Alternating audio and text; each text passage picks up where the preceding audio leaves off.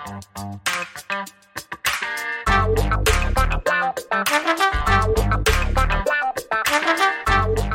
guys, Montel here, and welcome to this edition of Let's Be Blunt with Montel. Look, America's 52 year war on drugs has been a miserable failure and has cost the American public more than $12 trillion. And even worse, casualties of all this mass incarceration of primarily black and brown people is due to nonviolent cannabis offenses results in a lifelong criminal conviction that impacts them far beyond their prison sentences. A 2020 report from the ACLU revealed that although overall arrest rates for cannabis offenses have gone down in states where it has become legalized, there's still a pattern of those states that dis- demonstrates that racial disparities still persist. And in some cases, it's even gotten worse. And although some states are working to grant cannabis prisoners clemency, there's still much, much, much more work to be done. An estimated 40,000 people across the United States are still incarcerated for cannabis offenses. And today, more states will have cannabis legislation on the ballot. But the question is now not about legalization, but what can states do when legalizing cannabis to address the harms that's been aimed at minority communities for decades? Michael Thompson, who we spoke about and had on this show ourselves, served 26 years of a 40 to 60 year sentence for selling three pounds of cannabis. And his story has been chronicled in a documentary called The Sentencing of Michael, or The Sentence of Michael Thompson. Here to talk about the documentary and what we can do to take action is the film's director, Haley Elizabeth Anderson, and Mary Bailey, managing director of the Last Prisoner Project. Thank you both for being a part of Let's Be Blunt today. Oh, thank you. Thank you for having us. Thanks for the opportunity. No, for sure. Absolutely. Haley, why don't you tell us a little bit of, about why you made this documentary? Yes. So I co-directed the film with um, Kyle, and um, Kyle had a relationship with someone at the Last Prisoner Project, and from there he made a relationship with. Uh, he got really close to Michael, and and he emailed me. He was looking for a collaborator, and because um, I really believed in Michael and his story, I really wanted to be a part of it and see Michael get out because at the time he wasn't out yet and he hadn't had his clemency hearing, and um, but for a year he had been sending Kyle kind of tapes of things that he had recorded of himself saying, diary entries, and they had been talking for a long time. And so when I came on board, I got to listen to all of these calls and got to really feel the impact that his sentence had on him and, and his family. Um, I was I felt so blessed to literally interview him on the show and try yeah. to get the story out so people could hear and try my best to do whatever I could do to help quicken the pace by which Governor Whitmer finally did grant him clemency. But walk him through, walk us yeah. all through the case a little bit so people understand. Say that one more time. I'm sorry. I said, could you walk us all through Michael's story? Yeah, but walk us through it so everybody. Knows. Yes. So basically, Michael um, sold cannabis to an undercover an undercover informant in Michigan, um, and he was charged um, for for having guns in his house. They got him. the The reason why the charge was so long is because they got him on a he had some old very old guns in his um kind of collector's item guns that had nothing to yeah, do with had nothing to do with it from a family right i think mary? Is all right? Yeah it was a family heirlooms. Yeah family heirloom so and and uh, he had already had one conviction is that right or no he he did but he was yeah definitely a non-violent offender. He had an amazing like track record. He was a Navy veteran. But the fact that he had a gun in his presence, that he had a gun inside of his house that he wasn't using in a closet. Um, that's how they got him to use. And it was an heirloom, and that's how they stacked the case up, right? They stacked the possession, exactly. They stacked the sale and the gun. Yes, and he only had three pounds of cannabis, um, which is I mean, I think this that's the case with a lot of of cannabis offenders. There, you know, it's a very small amount of cannabis. Um, in Michael's case, they used the guns against him, and it stole his life. They stole his life, basically. You did um, 30 to 40 to 60 years, 30 of 40 to 60 years? About 26 years in prison.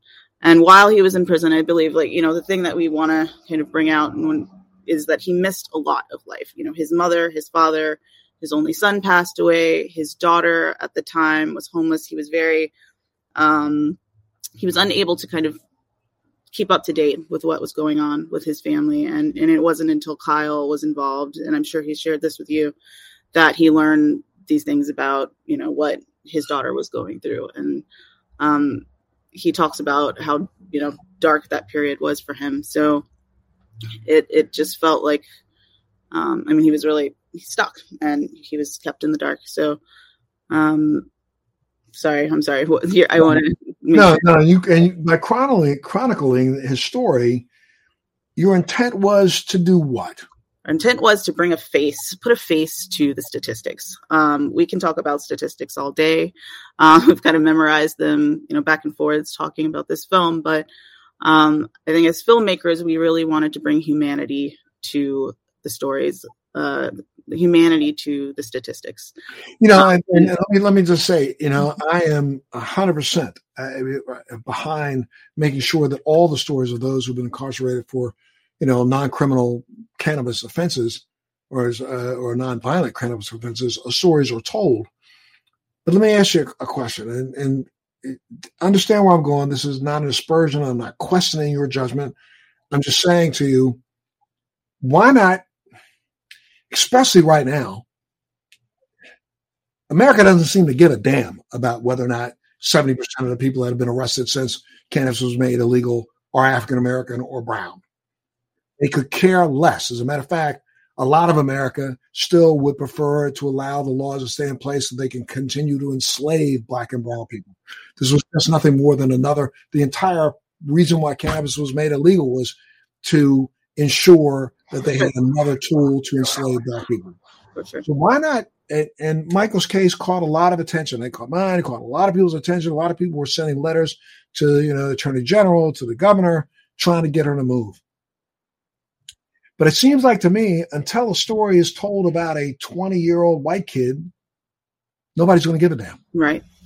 Or a 60 year old white man, nobody's going to care that he was wrongly sentenced. So, did you have any options for anybody that was not a person of color? And I mean, the, truly, it had to be about a person of color because that's really what we're trying to tell the story about. Right, right. Did you think about that at all? Um, there were a lot of other points that we there were there we we discussed a lot of ideas. Um, there were a lot of layers to the story. Even if the story was about Michael, we had discussed about filming a sequence about you know how maybe there's white teenagers kind of you know smoking pot and getting away with it. There's a lot of layers in Flint because it's been um, we know Flint, Michigan because of the water crisis and um, we wanted we we had a lot of questions about exploiting sort of that storyline and talking to other people but i think when it came down to it the statistics and the, the story kind of can you can reach people if it's like accessible just through the human and emotional points. Um, i saw it as a father daughter story. Um, we're talking to when we talk to his daughter we see that she really didn't have a father and she missed out on those moments. And we talked about moments that we wanted to shine a light on moments and, and experiences that anybody could access. Um, because this i mean you, we could have gone anywhere. Um, i remember we spent few weeks talking about um, doing our own kind of experiment and, and seeing what would happen to us or to a person who was not of color or one of color. And it was just, it was leading us away from the human and emotional core of the story, which is Michael and his daughter and his family. Um, and that's sort of what I wanted to focus on. And, and I think the visual layers sort of speak to um, everything else that we were trying to kind of address, which is, you know, it, there's the cannabis business is, is booming in Flint and in other places like Flint. Flint has um, a history of its own. Um, and then Michael's story with his daughter and the cycles of family and, and how his family and the community has gathered around him. So um, I think that just because there were all those threads kind of swirling around his story, um, I, it didn't necessarily hit that emotional core that I think we needed in order to tell this story and to address this issue. And Mary, I mean, you know, Last Prison Project is the reason why Michael is out. I mean, there's no, I, I, at the end of the day, that's it. So explain to how the Last Prison Project and the organization works on cases like Michael's. Yeah. So wait, Michael, before, I, before I ask that, but I know you've been in touch with them, either one of you. How's Michael doing today? Michael's, Michael's living his best life. Yeah. He is well, thanks to Haley and her team, he's been flying from film festival to film festival across the country. He's been calling me from every single one. He he loves to FaceTime, as Haley probably knows very well. um, so he'll he'll call me a couple times a week and just catch me up on what he's doing. So he's he is he's truly living his best life, and he is, you know, it brings tears to my eyes to know that he is using his platform to advocate for other cannabis prisoners, um, and even just prisoners outside of cannabis, people who've just been in prison for way too long. Um, their sentences do not match the crime and he is using his platform to advocate for their release. Um, but he's, he's received no remuneration whatsoever from the state, right? I mean, because no, they, they, feel like they would they would justify and put him in jail, but they just figured out it's time to let him go. Yeah, no, definitely not. And so I think it's also important for us to lightly touch upon what kind of man he was before he went in prison, because he was actually a pillar of his community. He was bringing together gang members in order to lower crime in his area, um, young teen gang members. And he actually won an award from the NAACP for his work, with troubled youth. Um, and he also um, had received the city's or the, the keys to the city of Flint um, for all of the work that he was doing in the in the community. So yes, he did sell um, a plant medicine to undercover police officers, um, but receiving a 40 to 60 year sentence, you know, that time does not match the crime whatsoever. And, you know, it when we go into the collateral consequences of his offense, you know, the documentary shows his daughter Rashonda, but he has several other children. Of course, his son, who did end up passing away, and several other daughters as well that they really needed their father. Um, and so once he was in prison, he still kept doing that work and he still helped troubled youth throughout his, you know, quarter of a century incarcerated. Um, even when George Flint, um, excuse me, George Floyd, when he was murdered, he, Michael, hosted a beautiful ceremony memorial in prison for him. Um, which was just incredible and really brought people together, continued to bring people together. So that's the kind of man he's always been. And now that he's free, he's still doing that. Um, and it's really incredible. He's actually started um, the Michael Thompson Clemency Project, advocating again for the release of other cannabis prisoners in Michigan, as well as other prisoners in general. But, you know, when I go into the work that Last Prisoner Project does, Michael Thompson is an excellent example of when we do specific prisoner release campaigns. And I really want to say thank you to you, Montel, because you and your team were instrumental in getting public attention and you use your platform to advocate for him. And it's just amazing all of the celebrities and in and out of the cannabis space who did that. You know, Chelsea Handler, Snoop Dogg, um, Kim Kardashian, um, Sarah Silverman, B-Real from Cypress Hill. I mean, the list goes on and on. Jim Belushi was very supportive. Um, and it's that's part of the way that LPP is able to help, as we do have these celebrity ambassadors that we work with. Um, and for certain cases like Michael's, we'll reach out to them and we'll make sure that they know if we've had certain developments uh, that they can share from their platform and really calling attention to the case and ways for people to get behind it. So, specifically, I mean, I really appreciate Shaun King. Shaun King showed up big time. He created a whole website for Michael, um, calling upon people to call and email the governor's office. And through that site, over 200,000 individuals um, went to that page and advocated for the release of Michael. So that's one example. We have done that campaign for other individuals around the country. Um, some of them, those campaigns have been successful, which is amazing. Another example is Richard DeLisi. He had received a 99 year sentence. Absolutely insane. It's insane. Conspiracy to distribute.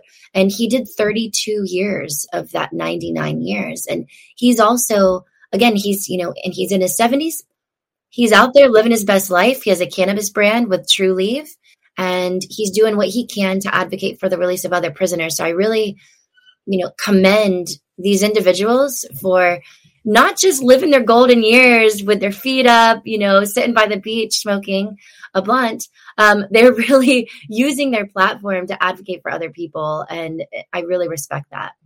Well, I really respect the work that you guys do at the Last Prison Project. Make sure you get get our website real quick. So just for my, listeners, yeah, absolutely. We need funding, so we want to keep fundraising. Fundraising. Yes, I mean, the lifeblood of any organization is funding. So I welcome the audience members to please donate um, or consider donating if you're able. You can find us at uh, lastprisonerproject.org. That's our website. You can learn more about the programs that we have. If you know somebody who's currently incarcerated for cannabis, they may be eligible for our support. So we have a legal program where we match pro bono attorneys with currently incarcerated inmates. Um, the eligibility requirements, they have to have no violent priors. And the overlaying charge, the reason they're in prison right now, has to be a cannabis charge. So you can find that intake form on our website.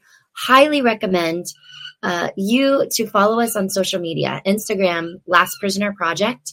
Um, that way you can stay up to date. We share a lot of what's happening in the news, what's happening with legalization, what's happening with clemency and release efforts for cannabis prisoners. Um, and it's a really great way for people to support.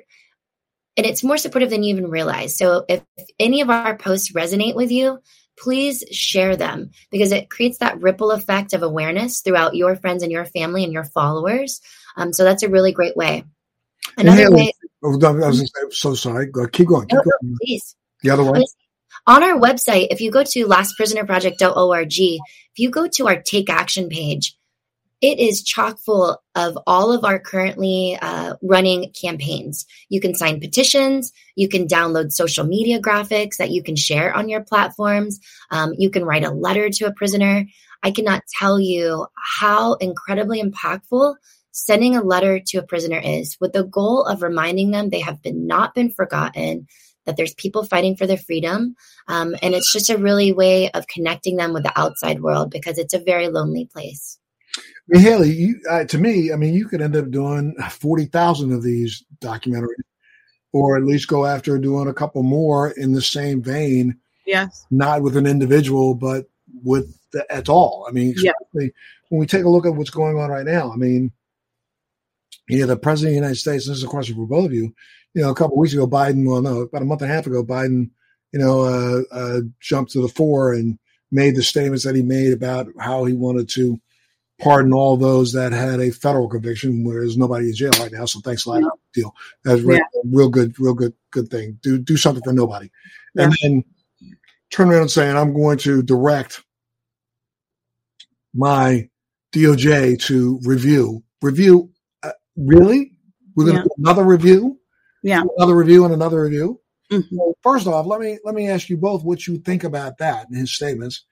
But I'm going to taint it a little bit and say, could you discuss it in the way that you've seen the media deal with cannabis? And what do I mean? I was watching yesterday. Um, I'm not going to give out the network, but I was watching a news reporter on the cable channel, and they had pundits sitting around there talking about the fact that we know that this go around is going to be five states that are going to have ballot initiatives surrounding adult use cannabis. So that may bring our number up to now, what, 26 instead of 25, 26 states. If they all pass, we're going to have more than half the country that will have legal adult use cannabis and we still have it. I'm not sure if it's now going to. Maybe Mary, you can help me. Are we getting ready to shift to 39 states in the District of Columbia if all five pass, or is it still going to be 38? Stay with us. We'll be right back. Do you want to know how to become a social media influencer, how to grow an online business, how to make money from your laptop and build a profitable online company? Well, I'm going to show you how in my podcast, Living the Red Life. I built a million dollar company at the age of 25, a $10 million company at the age of 30, and now I'm the A list celebrity marketer that speaks around the world on how to transform businesses and make them profitable using Facebook ads, marketing, social media. My name is Rudy Mawer, and I'm super pumped to bring you my podcast, Living the Red Life. I know this is going to become your new favorite podcast, and I'm going to show you how to grow a profitable online company step by step every single week. You know, that's a good question for my policy team. I think it would bump up to 39. Yeah, because four of the states already have a medical program going on. So right. I am pretty sure. So let's say it bumps up to 39 and District of Columbia, which means that we have, you know, almost all 50 states, you know, 10 less. And, and the next guarantee the next uh, ballot initiative in 2024, there will be at least another five states on there. I'm asking the question of what do you think about Biden, but what do you think about the general attitude and expect? I was so disgusted yesterday when I saw this discussion on a cable channel because they, it, it's still this Cheech and Chong mentality, this laughter from the host, and we're still calling it marijuana when we know it's cannabis, and we're still acting like this a joke. And you know, the the, the Republican pundit was just as, as stupid as he could fucking excuse my mouth, as stupid as he could be in his response. But our two defending more left panelists acted as ignorant as he did joking about it, and the anchor that was asking the question was giggling like they're in a back school lot. I'm like, are we? Is this really where the discussion is now? Yeah. What do you guys think? well. So, well, I mean, as far as you know, Biden's statements, I, you know, it, it's always a slow-moving process with anything in America, and um, at least it puts it into the conversation. But as far as people like Michael and and what we're talking about, um, you know there's 40,000 other people that are just like Michael. And you know even in states that where marijuana has been decriminalized or um, legalized you know there's still people um, who need clemency. So it's a clemency issue. Um, the president doesn't have the authority to pardon, pardon people on a state's level. Um, so really i mean yes it doesn't do anything but i i think you know for me it's about getting the word out to people who are in states like say mine texas um, where i'm from you know they haven't budged on the issue at all. And i think that there's like so they have reduced the, they've kind of reduced the amount of arrests. However there's still arrests going on every single day. Yeah and then there's still people in prison and still that have past marijuana related offenses that affect their lives um, so it's really about expunging the record um, and clemency there's just different layers. And I think in my world, even when I heard, you know, Biden's speech, it's always, you know, oh, he's doing something about it, then we can forget about it. But that's why I like Last Prisoners Project because it really breaks down um, the issue and breaks down and digs into the layers where it's not about the president just making this one move. It goes a little bit deeper, and people like Michael need more help um, because it's about clemency and it will be on the state's level. And we really have to put pressure on the local government and our governors to really pay attention to these issues and to, you know, make moves that will actually do some good for the 40,000 other nonviolent um, inmates like Michael. Um, and, and, well, now, Mary, what do you think? I mean, how do you think his statements impact is going to impact what LPP is doing? But uh, do you really think it's going to have any? I, I, honestly, since first off, if you go back to the day that he actually said it, I'm so sorry. I can't remember if it was three weeks ago or four weeks ago. It was October 6th because it was actually on my birthday. Okay, so it was a full month ago. So I was right. Okay. Um, but uh, are you not disturbed by the fact that there has not been many discussions about this at all until even yesterday or the day before? I mean, I watch the news incessantly. I watch, you know, all the cables. I flip through them. You know, I watch one for 15 minutes because I know they're going to repeat the same crap the next 15 minutes. So I go to the next one for 15 minutes and I watch them and I go to the next one for 15 minutes. And I've been just disturbed at the fact that in the last month, cannabis is not the discussion that it should be in this country. It really isn't. And it's it's really ridiculous, especially when we look back at, at January 6th, where we're talking about every single day. The majority of people who who who raided the, the nation's capital went in there with blunts in their hand. So that's one of the only things that the right and left seem to have in common is that we all smoke. So and and all agree. I think the percentage is well up above the 90% of people in America believe that cannabis should be made legal medically. And now we've finally broken like 68, 69% believe that it should be made legal for adult use. So I'm just blown away that there are five more states that have it on the ballot that nobody's talking about. Yeah, it's true. And I mean, t- to be totally transparent, my heart goes out to the families and to the individuals who are still in for cannabis because them hearing this news, um, you know, it's heartbreaking. It, it, truly is. And it brings up a lot of uh, anger and pain for them to know that this announcement was made. I think personally, I was upset by the misconceptions that all the headlines led because right soon as it went out, my phone blew up um, of everybody's. This must be the best birthday present you could ever ask for. And unfortunately, no. I, I, had to break it to people and be that negativa diva of basically saying, unfortunately, zero people are going home. But I, I was trying to be positive about it of like the conversations happening. Um, Biden is calling upon governors to get involved. So that's where uh, LPP is really moving forward of we've already our policy team has already been sending out letters to you know many state governors um, basically letting them know we want to help you do the right thing um, and, have, they, have they written back have they gotten have you gotten any returns yes yes several have and we have had meetings with several state governors offices already and that effort will continue um, and so basically we're calling upon them to release every last cannabis prisoner in their state. Um, and that's going to be an ongoing effort. Um, and we make sure, we want to make sure that they know we will help you.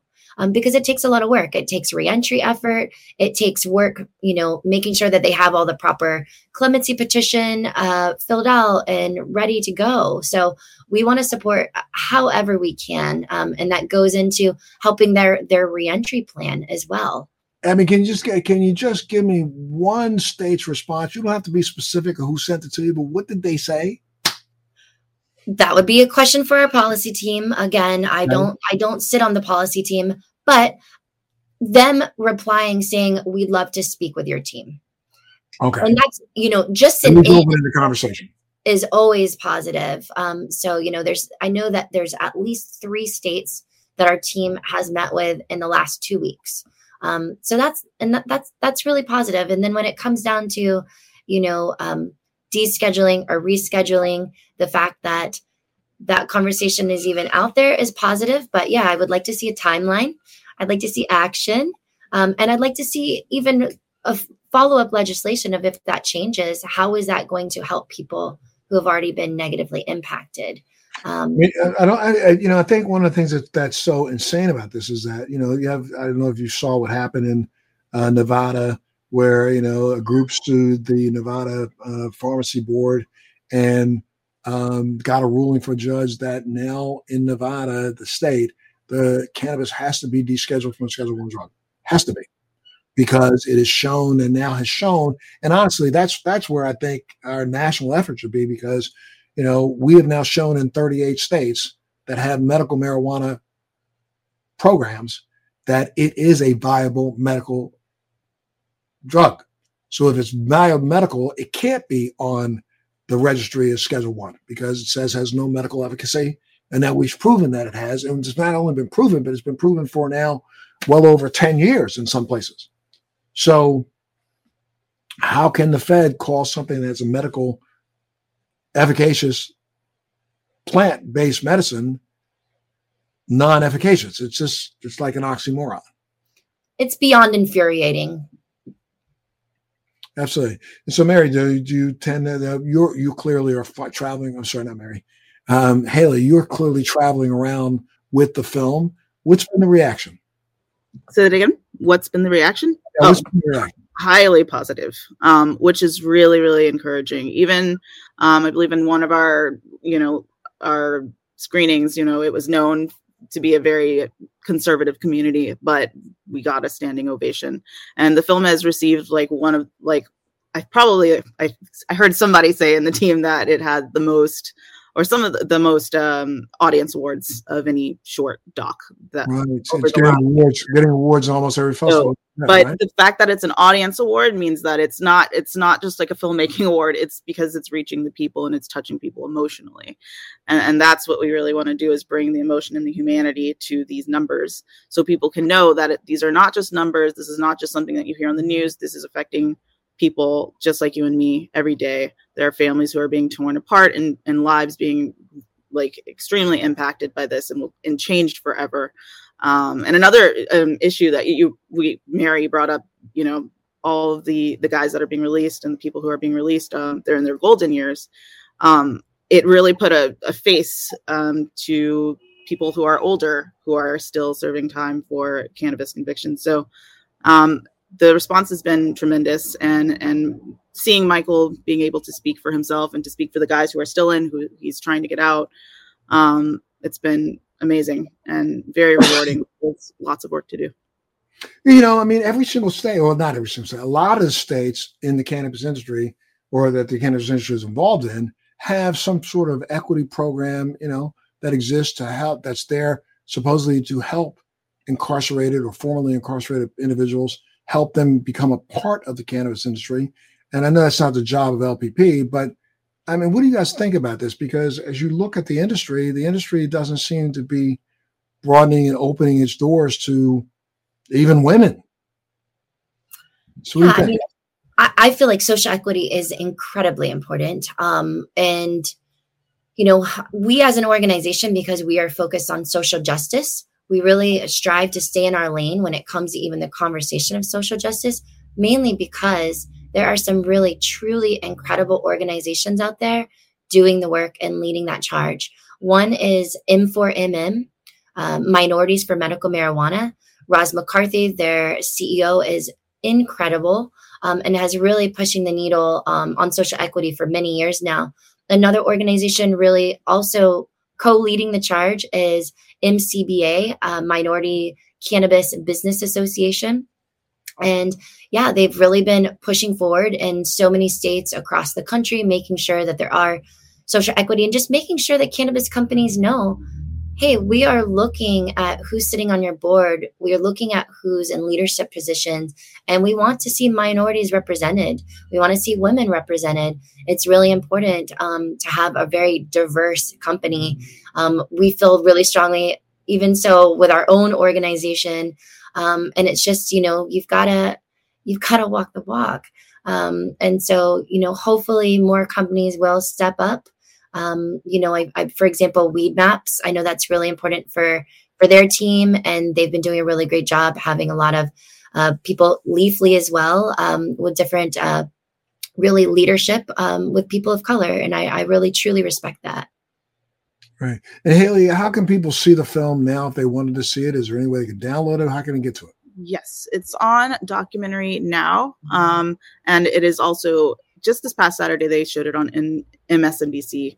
Um, for the past two weeks, they've been showing it every Saturday, I believe, but it is online at documentary now. Okay. And um, if again, uh, Mary, you want people to get involved, how can they reach out? What what do they have to do? Yes, absolutely. Visit our website uh, to learn more about our programs, uh, the work that we do, um, and also find ways to get involved on our Take Action page. So just go to www.lastprisonerproject.org. You can also find us on LinkedIn, Twitter, Instagram, and Facebook at Last Prisoner Project. Excellent. And Haley, one more for you. I mean, uh, are you working on anything else right now, or are you going to do a follow up to this? What do you think? Yes. Well, I'm I'm also in touch with the uh, Michael Thompson Clemency Project, and they've just asked for tips about um, how to we keep recording these stories. Um, so I'm I'm hoping to give them tips. I'm I'm also working on another documentary about a team of double Dutch jumpers in Brownsville, Brooklyn, and two other narrative projects. So very very busy at the same time. Super! Congratulations on all of this that's coming your way, Mary. I thank you so much for letting us at least be a little small part of helping you out, especially in Michael's case and in others. And um, keep in touch with us. And anytime you want to come back, either one of you, you, you got a forum here, okay? Thank you. Thank you for having me. Looking forward to working with you more, Montel, and just really appreciate your support. Without a doubt. I'm thank always you. there. Okay, for sure. Well, I want to thank you all for being a part of today's Let's Be Blunt with Montel. Make sure you tune into the next Let's Be Blunt with Montel. Thanks for joining me on Let's Be Blunt with Montel. Please make sure you're subscribed and hit the bell to be notified when new episodes post each week. We'd love to hear your feedback also, so please send us your comments.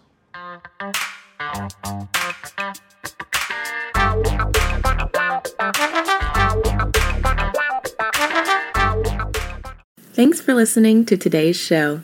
To check out more great cannabis podcasts, go to podconx.com. Here's a preview of one of our other shows. I'm Larry Mishkin, and I'd like to invite you to join Rob Hunt and me on our weekly podcast, The Deadhead Cannabis Show. Each week, we explore the latest cannabis and jam band news and reminisce with other deadheads and jam band lovers about the great musical acts that we've seen and heard. Check out a new episode every Monday.